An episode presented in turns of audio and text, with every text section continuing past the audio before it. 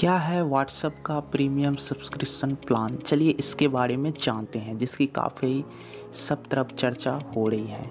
सबसे पहले हम बात करते हैं व्हाट्सएप प्रीमियम का सब्सक्रिप्शन प्लान अभी लंच नहीं हुआ है, लेकिन इसको फ़िलहाल बीटा टेस्टर के लिए अवेलेबल करवा दिया गया है।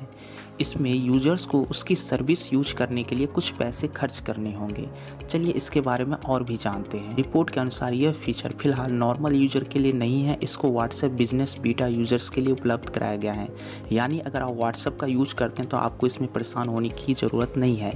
रिपोर्ट के अनुसार प्रीमियम अकाउंट से यूज़र्स को कस्टमाइज कॉन्टेंट लिंक का ऑप्शन मिलेगा।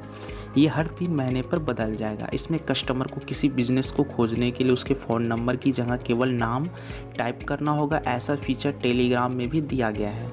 इसमें यूज़र्स डायरेक्ट कंटेंट लिंक को दूसरे के साथ शेयर कर सकते हैं। रिपोर्ट में ये भी बताया गया है कि ऐप के पेड वर्जन से यूज़र्स 10 डिवाइस को एक साथ एक ही अकाउंट का यूज़ करके इस्तेमाल कर सकते हैं।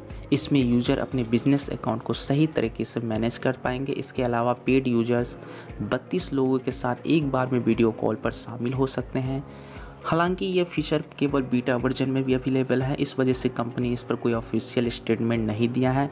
इस वजह से इसकी प्राइसिंग और लंच डेट के बारे में जानकारी सामने नहीं आ पा रही है। आई होप आप लोगों को ये जानकारी काफ़ी अच्छी लगी होगी।